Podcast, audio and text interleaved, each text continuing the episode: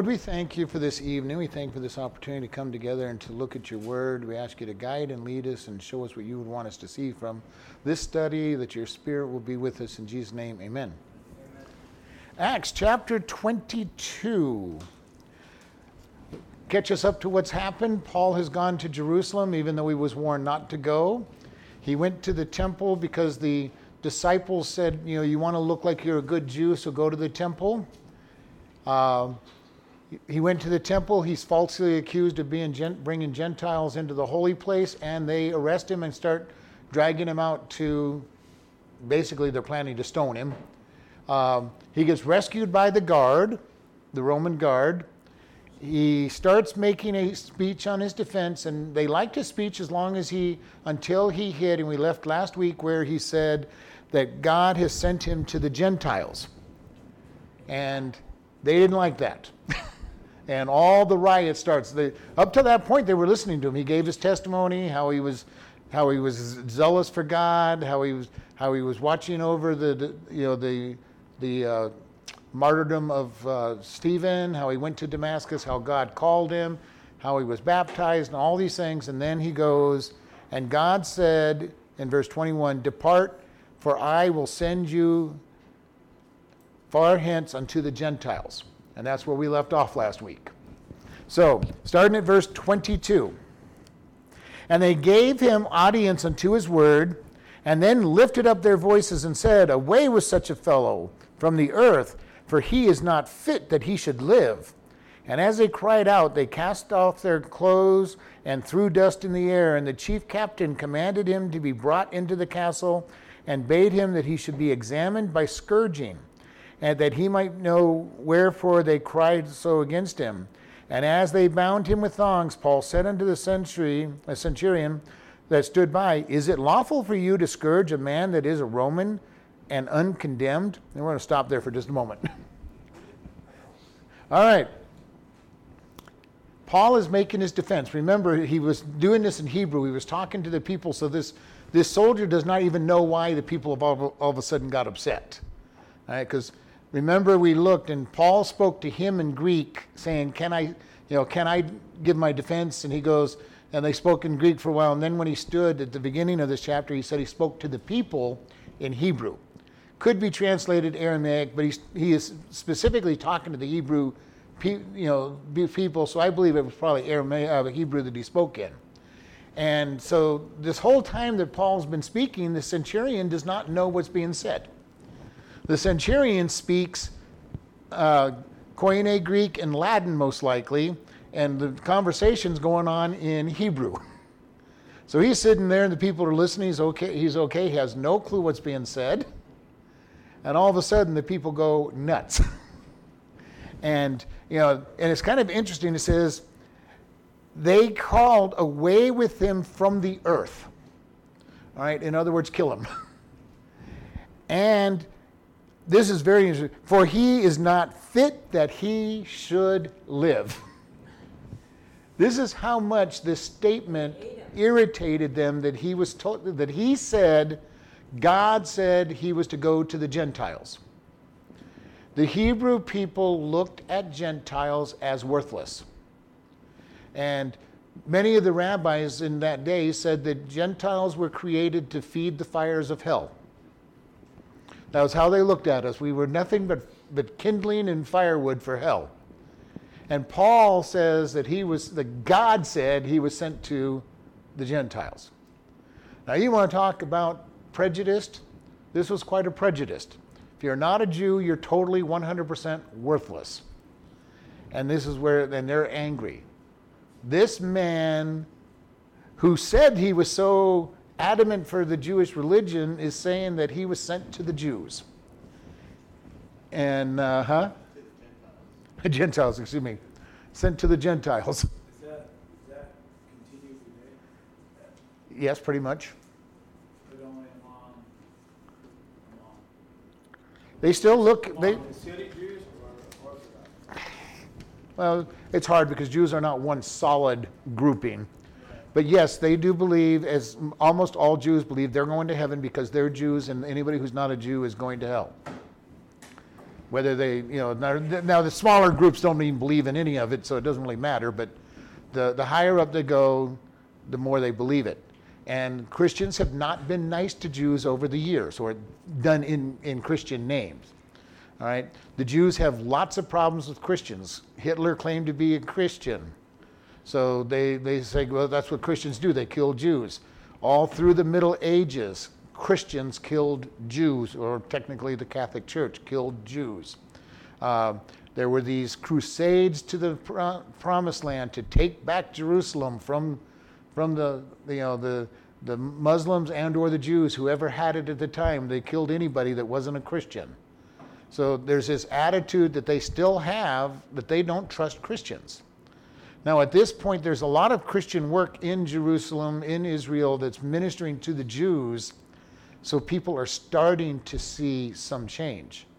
But now, as anti Semitism is starting to kick back up, we're seeing a lot of them of, okay, something's wrong here. Because much of what's done is done in the name of Christianity. And that's the sad thing. So much is done in Jesus' name that causes problems. You know, people, you know, not just with Jews, but there are there are people that are so much against abortion that they go in, you know, God told me to blow up this uh, abortion clinic or to to kill the abortion doctor. No, that is never what God is going to do in the process. And the and the problem is that those things happen. That is what makes news. And so all these groups go, well, you Christians are just, you know, you're crazy. You know, you're crazy. You talk about this God of love, the God of forgiveness, the God, you know, like, you know, the Jews will say, well, you say that Jesus, you know, Jesus is the Messiah, and then you come and kill us. And the sad thing is, in our day and age, there's this whole move that called replacement theology that's kicking back into gear. The Jews taught replace the, the Jews. The Catholic Church taught replacement theology. They said that the Church of Christ has replaced the Jews and that all the promises of Jews belong to Christians. Now, we do get a lot of benefit on it because we are engrafted into Judaism, but God is not done with the Jews. All right? He's got so much yet to do. The whole millennial kingdom is all about the Jewish people. And the, tri- and the tribulation period is all about the Jewish people. And God has promises to them that are unconditional. He gave his a command to Abraham and was unconditional. I will bless those that bless you, I will curse those that curse you. All the way through his descendants, and there was no condition at all put on that. So God is not done with the Jews. All through the scriptures in the Old Testament, he talks about Israel being the kingdom, all through being the center of the kingdom for the middle, uh, for the millennial reign he Jesus as the Messiah, the Jewish Messiah will reign for that time. So we look at this and say, God, you've got a plan. Now they were put on hold for a while. They they were put on hold for a while because God is dealing with the Gentile church. And as soon as he takes us in the rapture, he will go everything will focus back on Judaism and the Jewish people. And God will try to start working on purifying them. And when Jesus touches back down on, on Mount Olivet, the, the, Zechariah says that they will say, Who is it that gave you these wounds that you bear? Talking about, we know now, talking about the nail prints in his, in his wrists and his feet and the, and the stabbing on the side and the, and the crown of thorns. And he said, I got these in the house of a friend, namely them. All right?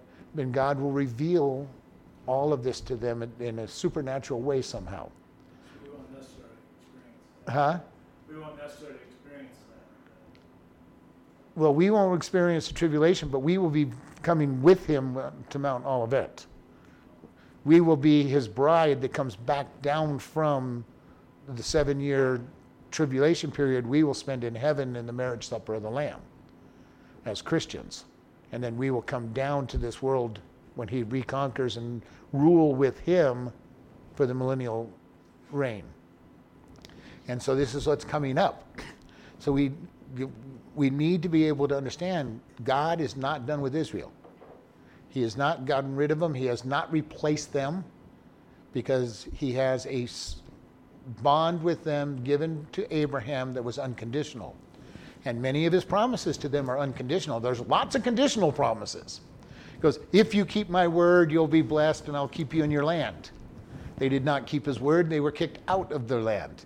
He brought them back and said, Keep my word, and you'll get kicked out of the land. They did not keep, the, keep his word, and they got kicked out of the land. This last time they've been put back into the kingdom, we don't know. You know, they're not keeping his word, they're not being obedient. So, what is God going to do? Will he kick them out again and put time, more time on the road? I doubt it. He's going to be probably the millennial kingdom, you know, the tribulation of the millennial kingdom that'll come because of their disobedience. And all of that disobedience is to help them turn to Him. And it's kind of hard sometimes that God uses really hard things in our life to try to get us to turn back to Him, especially if our hearts are hard. Now, hopefully, our hearts are so soft that when God just speaks a few, few messages to us and, are, and we're reading the Bible, we turn to Him. But if we refuse to turn to Him, He'll use hard methods to get that to happen. The tribulation period, seven years of trials where 66% of the population dies in Revelation, is God's way to try to get people to come back to Him. And most of them will reject His leanings. As He tries to draw them to them, they will reject Him. Most of them. And yet, God still is going to try. The long suffering nature of God is just so amazing. You know, that He takes time to say, I want you to come back to me. I want you to come back. And whether it's, you know, you look at the book of Judges and God, they start doing bad things, God sends enemies into them to harass them and kill many of them. And a judge, would, and then they would repent and a judge would be raised up. That they would do good during that judge's lifetime and then they'd start sinning against God again and he'd send the enemy in to harass them and, and, and kill people and they would repent and, you know, this has been their cycle. And it's our cycle in our life too. Unfortunately, in many case, cases, we start sinning against God, we get a hard heart. God slaps us around a little bit with trials and tribulations and says, Are you ready to repent? And if we repent, the, he pulls back. If not, he intensifies the trials.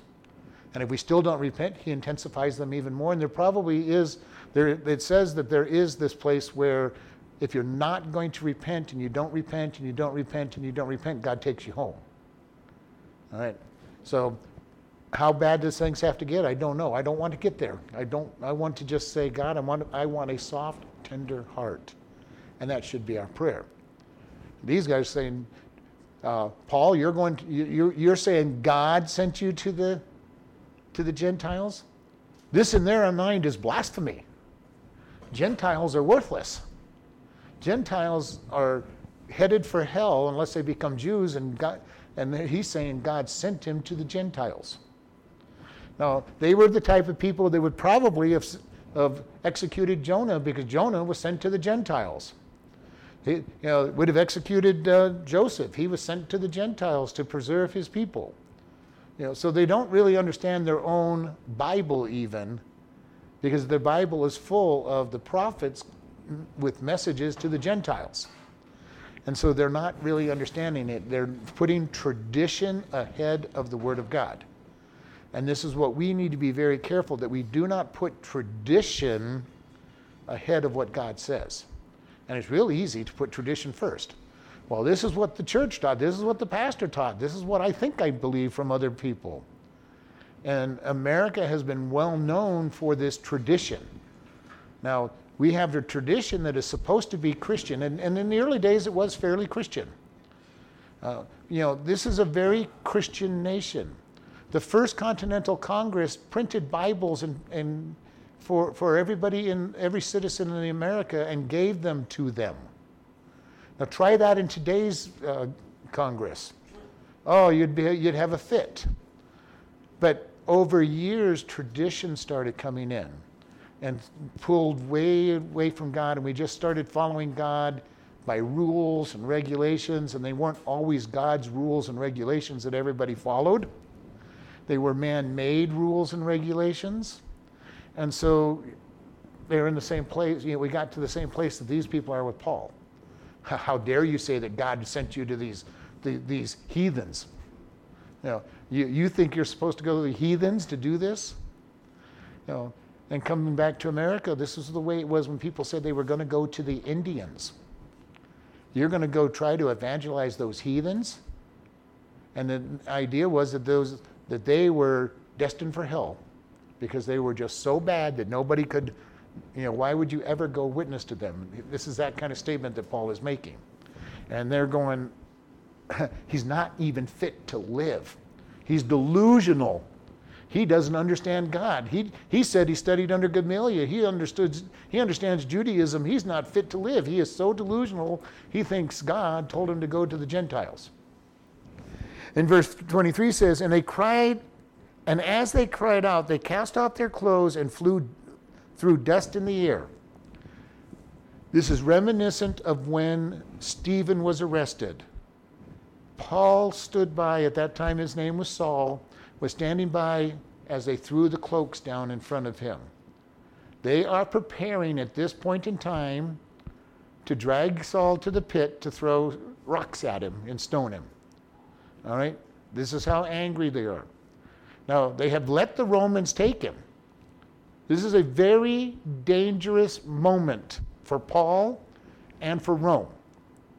These guys are so angry with a Roman guard all around Paul on the ste- steps to the steps to the uh, basilica, and the people are ready to charge after him and, and grab him again. This, we're at the point of a riot between the people, and the Roman guard is outnumbered. As in every riot that you ever see, the, the police force is outnumbered. It's only their weapons and their, and their training that can maybe keep peace. So we have a very tense moment starting here, or restarting. All right?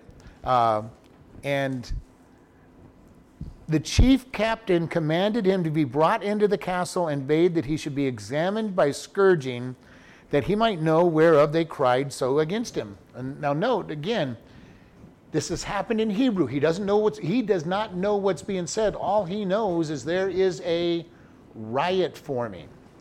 And the person talking had been Paul.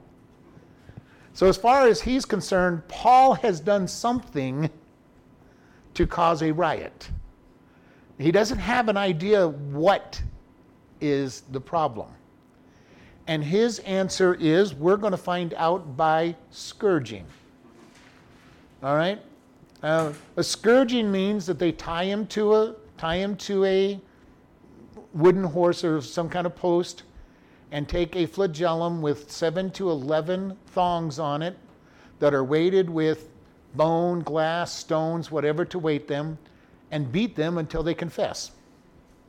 Very violent way of getting a confession and most people confessed to something. You know, whether they did it or not did not matter because they were, you know, after, after you know, several strokes, you know, they're, they're laying in seven to 11 stripes every time they do this.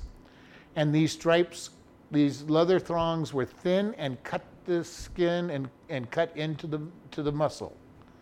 The, Roman, the Romans who in, instigated this loved it. They had fun. There would be two or three of them and they would actually place bets on who could get the largest chunk of meat out of the person as they would, as they would uh, flail on them.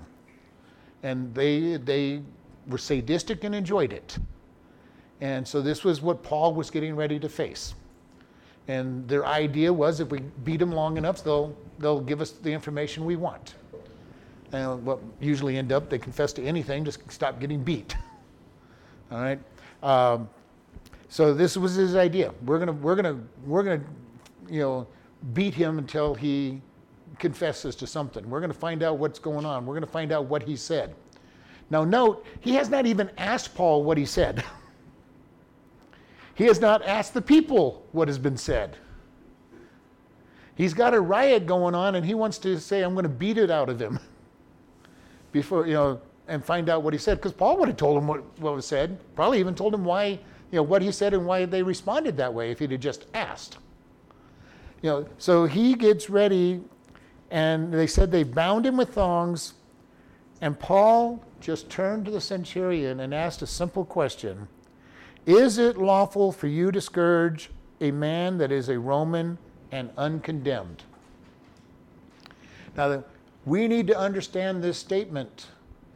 In Rome, you could do anything you wanted to a, to a slave at all. There were no rights at all for the slaves, technically.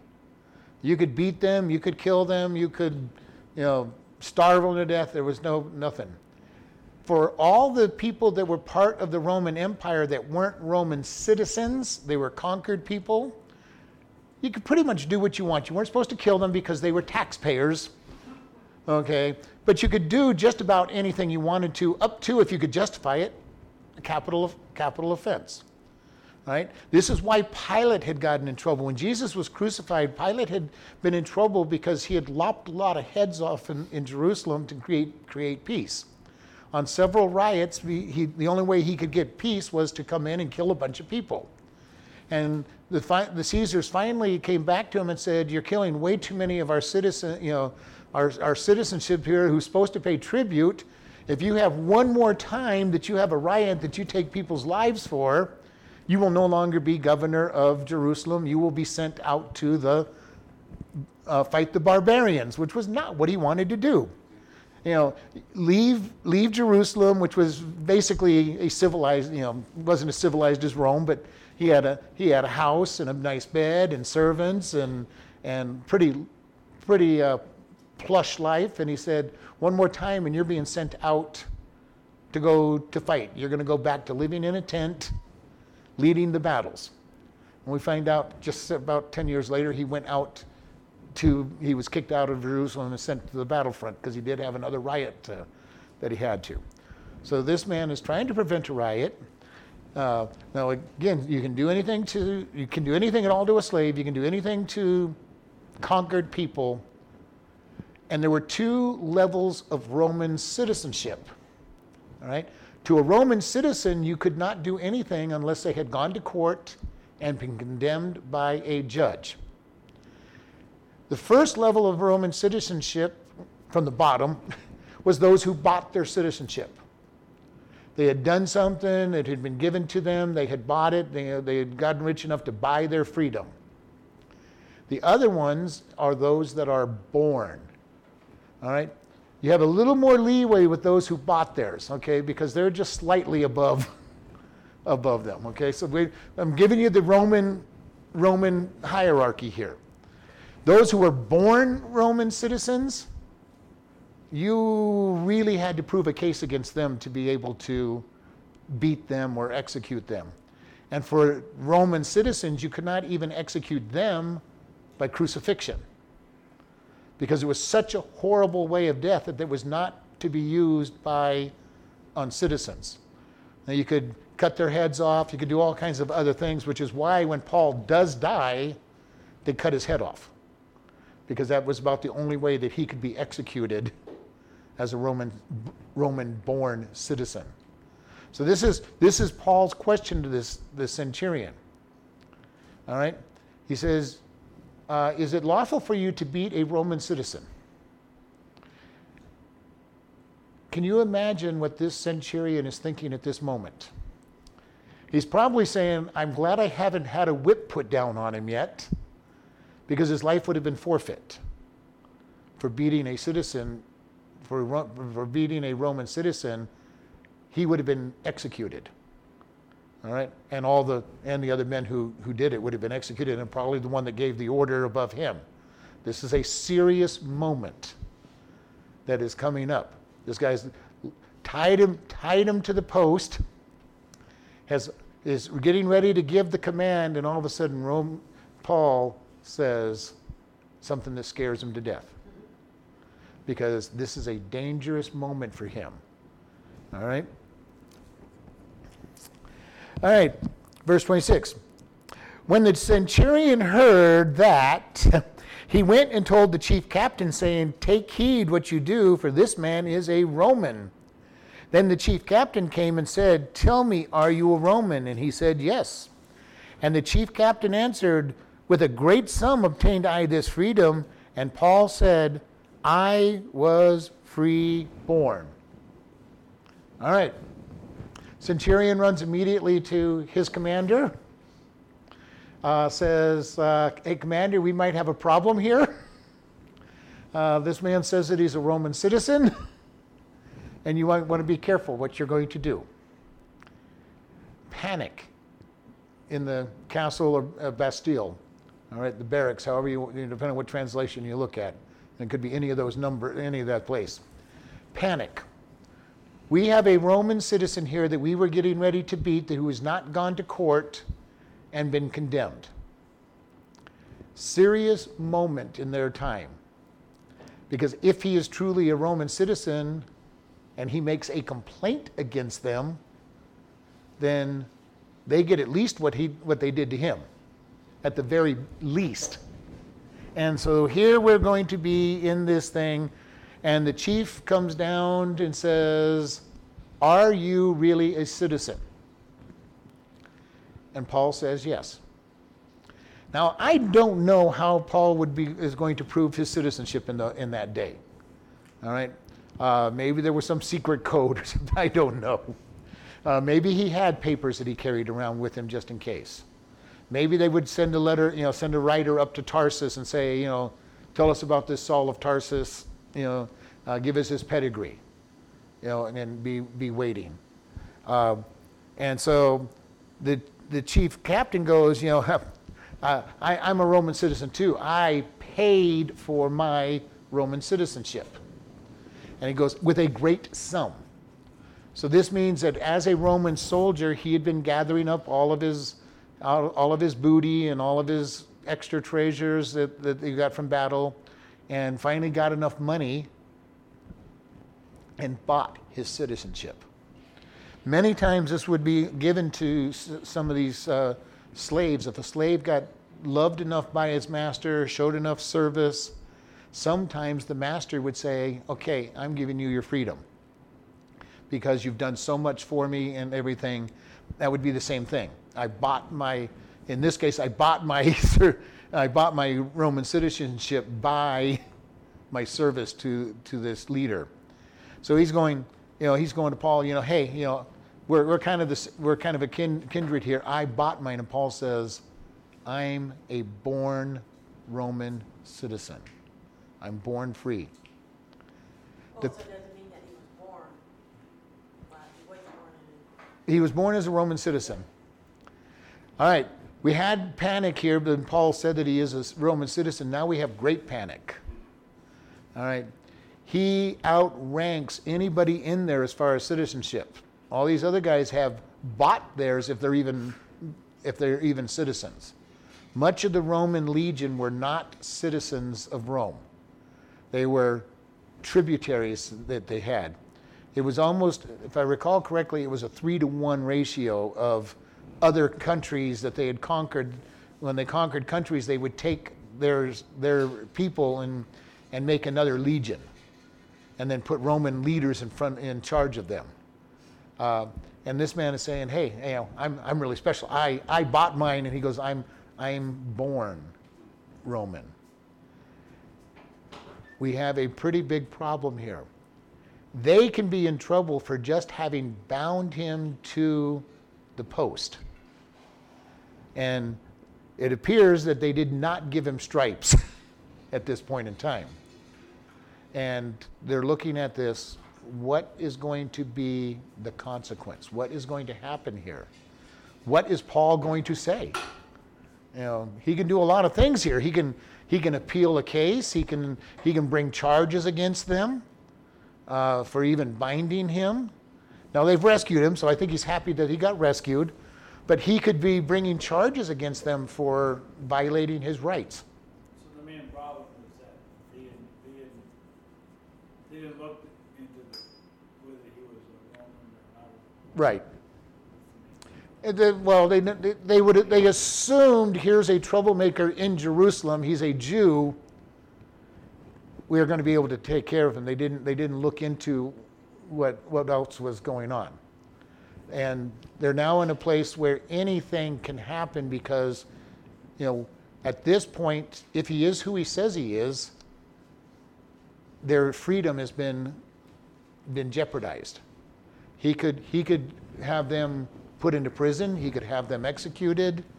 You know, they are daring to go after a Roman citizen.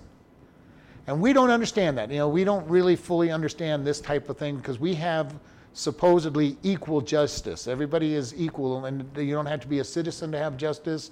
Everybody falls under the justice system, and they had a tiered justice system. All right, if you were important enough, you could almost get away with murder. You know, not quite. They still had laws, but you know, a Roman citizen could do a lot of stuff before he's going to be, you know, called into into account, especially if a born Roman citizen. And the ones that bought it, they're they're citizens, so they can get away with a lot. You know, down below, you can do almost anything you wanted to them. Now, they had some rules, and you know, you you were supposed to be able to pay attention, but there is this panic all through the castle, all through the Bastille, there's panic right now. And I'm trying to lay out the history because when we read this as, you know, okay, so what's the big deal? You know, what's, what's going on here? It has to do with their manners and their customs at this point. Now, even for Paul, when he's being uh, arrested or picked up by the Jews, they were in violation of their laws. Because they had to go to the, before the elders and prove their case before they could execute somebody. And execution in the Jewish law, you had the court case the day before, and before the sentencing, you had to wait a night so that people could, so that the heat of the moment could wear down before they executed him. This is one of the reasons Jesus's court cases before the, before the Sanhedrin were against Jewish law. He was arrested at night, tried at night, and convicted in the same night before the sun even came up. So they had violated every Jewish rule. And when you look at the testimony, even by the law, you could not execute somebody unless two people said the same exact testimony with, well, the same details of the story and con- con- confirmed the, the uh, charges. Jesus they couldn't even get that part right with him. So they have all these, you know, bad things in Jesus' day. Paul is being being drug off to be executed for blasphemy without a court case. Without the court case in the Jewish system, the Romans get hold of him and they're going to beat a confession out of him without any kind of court case. You know, he has not gone to any kind at two different jurisdictions. He has not gone to a court case in two nations that would say we're, we are nations of law. The Jews considered themselves nation of law. We have lots of rules, very strict rules. They violated them whenever, whenever they pleased. You know, if you got enough top level people angry, Rome was a nation of laws. And here the, here the captain is ready to violate the, violate the laws because even there you're supposed to do a little bit. You know, tell us about who you are, where you're from, give us a little bit of information about you so that they don't beat a Roman citizen. If you claim citizenship, they would look into it and you know, and nobody would claim, you know, we, we, we take this, they would not take this lightly. Nobody would claim to be a Roman citizen who couldn't prove it.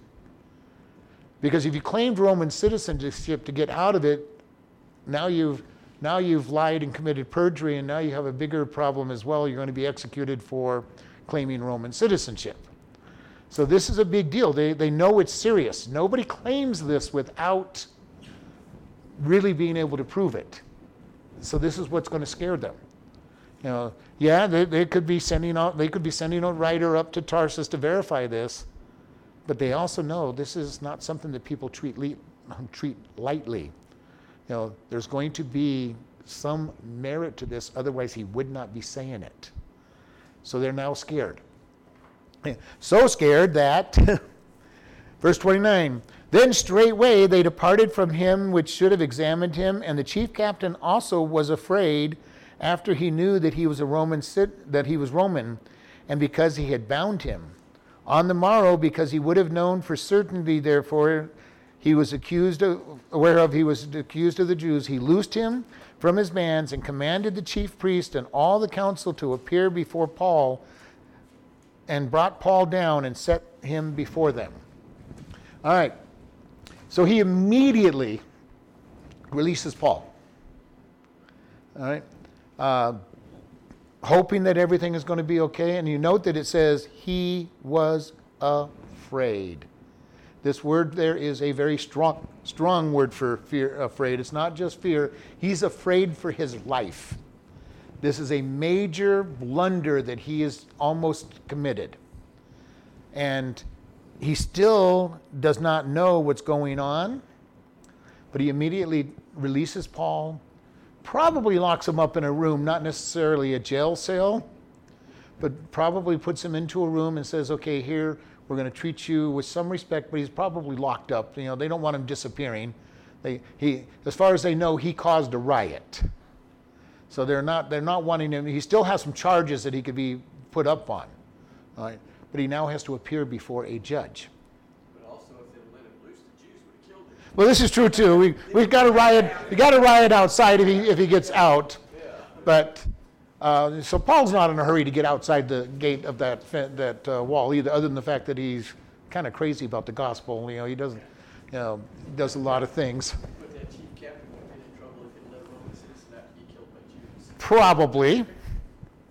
Uh, you know, he could he could claim I didn't know that that was going to happen, but Yeah, right. uh, but they release him from the binding. They are not going to scourge him anymore. They're actually going to start seeking questions the way they're supposed to. All right. Um, so it says, on the morrow, the next day, because he would know for certain whether he was accused of of the Jews, he loosed him from the bands and commanded the, the chief priest and their council to appear and brought Paul down to them. So now he's saying to the Jewish people, all right, get your elders up here. Get the, get the, get the people that, that uh, know what it is that he has done, and we're going to have a trial. All right, so he's now starting to get things done correctly. He was going to be chief judge and uh, jury, uh, judge, jury, and executioner at the same moment, and now he's going. Uh, we've got to follow some different rules here. We have a Roman citizen.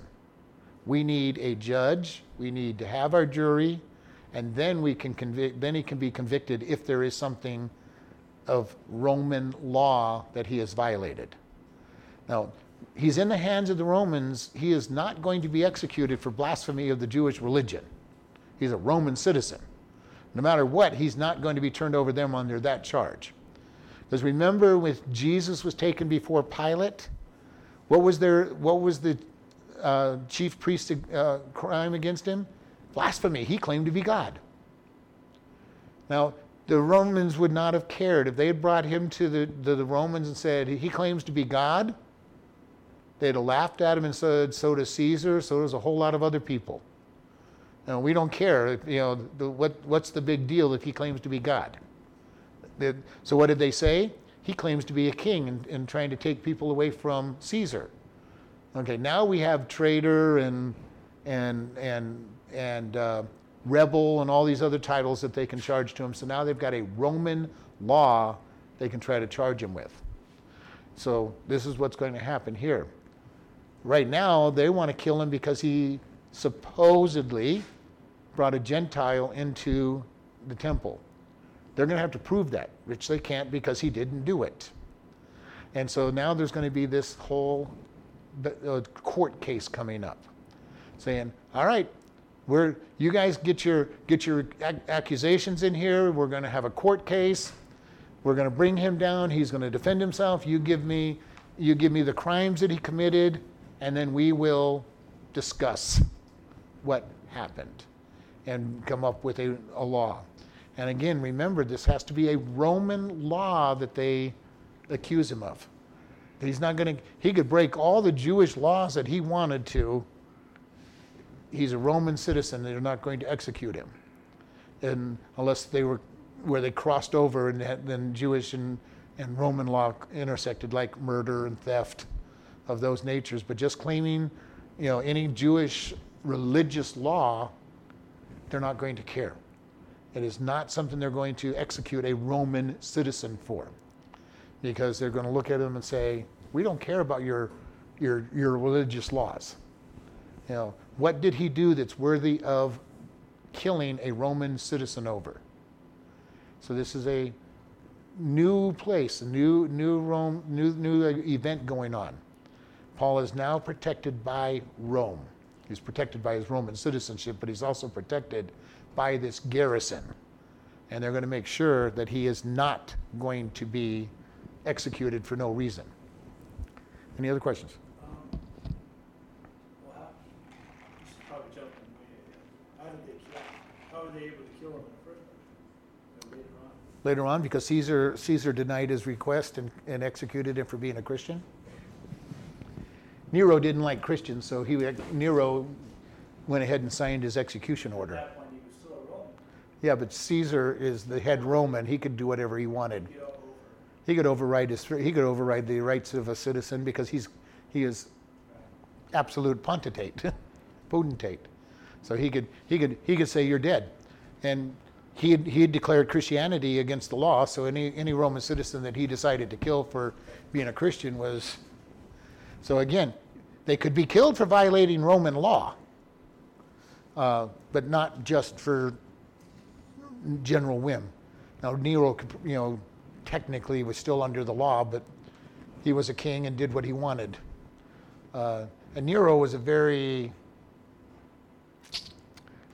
insane person. Literally, literally, he was insane. He was insane. He wanted to rebuild Rome, which is why he tried to burn it down.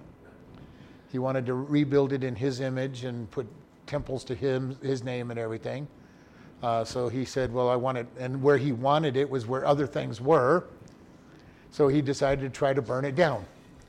And then when he found out the people were angry at him, he blamed it on the Christians. And then executed lots and lots of Christians in the king in, in the Roman Empire. Uh, and Paul was one of those that gets executed during that period of time.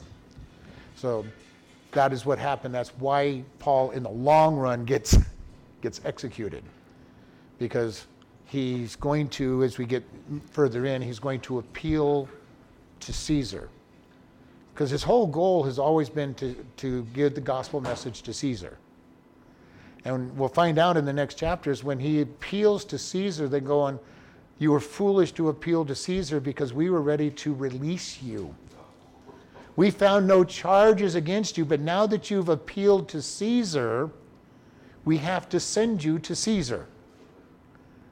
Uh, so they were all set to release him. He could have been back out as a missionary, causing, causing trouble with the Jews. um, but because of his appeal, they said, okay, you've made your appeal to Caesar. Now we, our hands are tied. We were all set to release you. And now you're going to, now you have to go to Rome. And the rest of this book is going to be that, that appeal and his trip to Rome. So this is all of what's going to happen to Paul.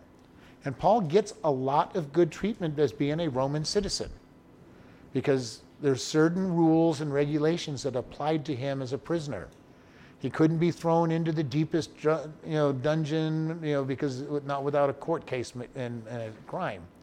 So he's going to be given, even when he gets to Rome, we know that he was given a house to live in. He was placed under house arrest because he was a Roman citizen. Now he couldn't leave the house but anybody could come to his house and visit him. He had servants that went in and out for him. Uh, you know, he did all kinds of things. He was stuck in the house, but nobody else was.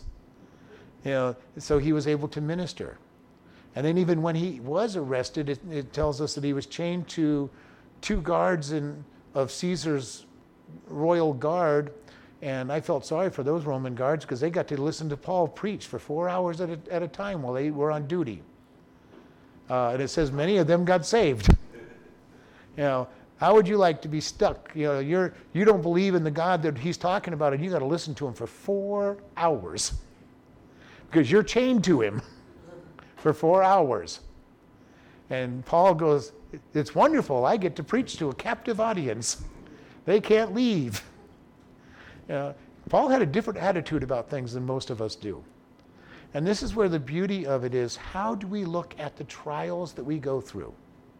Do we look at them as something that is to be a burden and griped about and complained about? Or do we say, God, what is it that you're trying to help me learn? What, what opportunity have you given me to, to work on this? And this is the beauty that the things that happen to us are opportunities if we look for the opportunity. Paul looked at the opportunity and said, Hey, I'm in prison. There's guards out there that just have to listen to me. You know, uh, I'm going to keep calling in. We're going to have Bible studies, and we're going to talk loud enough for the guard outside the gate for four hours to hear. You know, he, he looked at it and said, This is my opportunity. I'm stuck in this house, but I'm still going to minister. All through, you know, when we read his travel to Rome, you're going to look at it and say, Who was the prisoner? You know, he's telling them you shouldn't make this trip, and they're looking at, well, you just don't want to get there. And he goes, yes, I want to get there, but don't make this trip because God says that there's going to be a storm. God says we're going to lose, lose the ship. You know, all of these things that, that went on, and you go, what was going on? You know, Paul got a lot of respect from the people because of his position. His position was so was so high on the on the the, the order that the Roman, he technically outranks most of the Roman soldiers that are that had him arrested and had him chained up. Because they weren't, many of them weren't Roman citizens at all, and if they were, they bought it, and very few of them had were born citizens. So on one side, Paul outranks them. They have to treat him with great respect all over the place because of his position. Even though he's charged as a criminal, even though he's charged as a criminal, we have this whole thing going on that he's a Roman citizen, born a Roman citizen. So they couldn't just, okay, you're, you're done, Paul. they had to have a level of honor to him. This is something that in our world we don't fully understand, but when God talks about authority and honor and respect of authority, there's a lot that goes into this. You know, God does not say honor your mother and father if they deserve it. He says honor your mother and father. He says honor those in authority, not if they deserve it. He says honor those that are in authority. It is a grievous thing to not give honor to authority. And I've said this over and over again. The disciples said, we ought to obey God rather than man. But at the same time, they also took the punishment for disobeying man. man.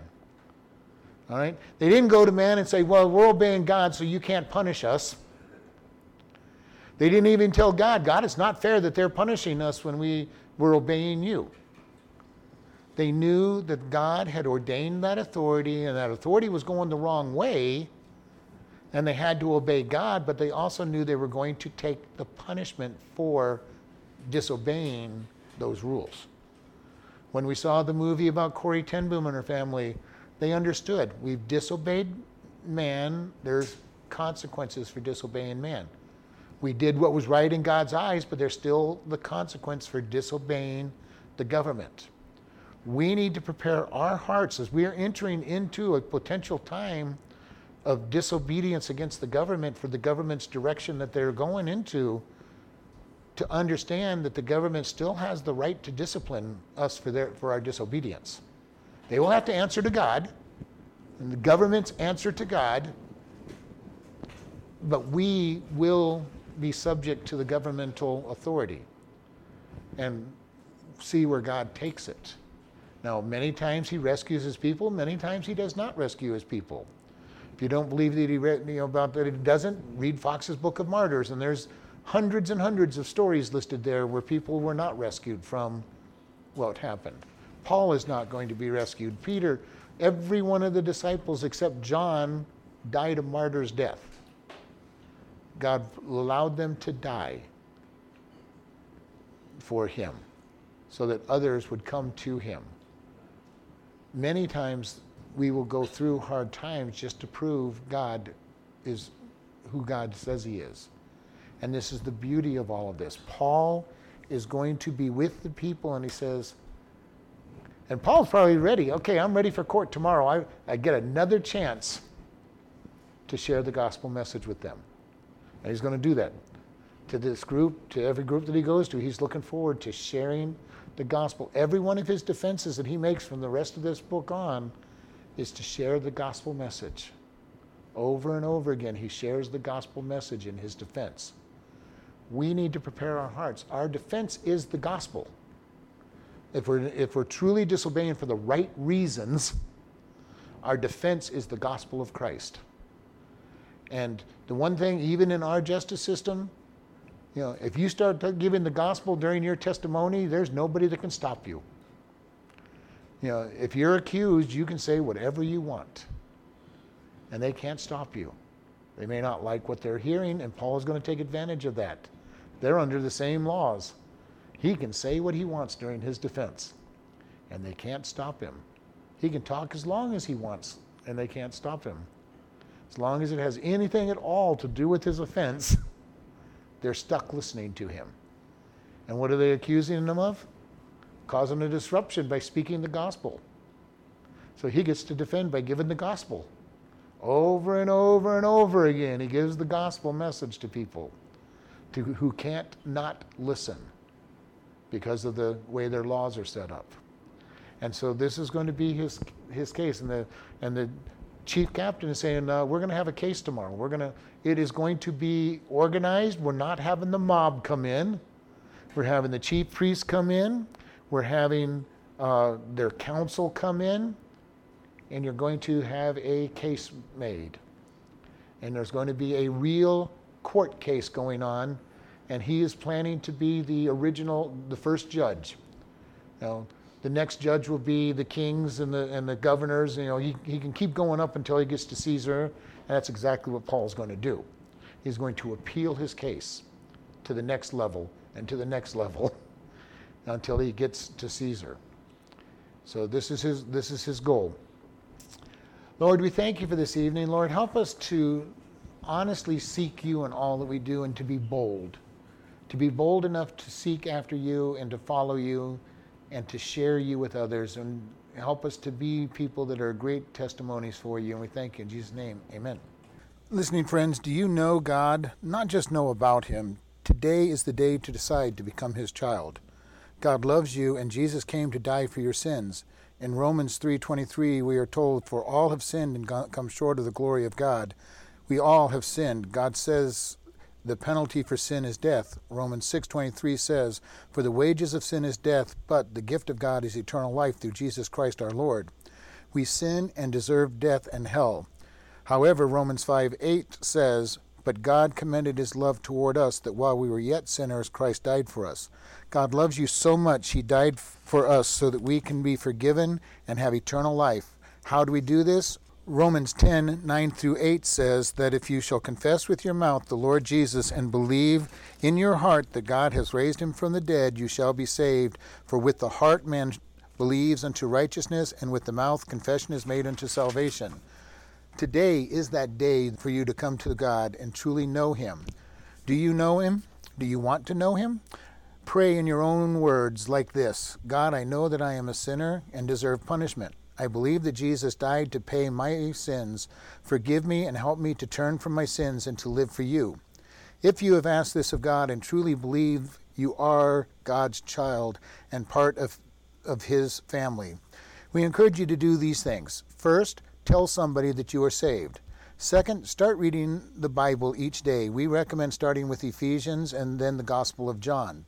Find a good Bible teaching church. If this is your, your day of salvation, you can contact us and we will send you a booklet to get started on your new life and are available to help you with any questions you have about the Bible.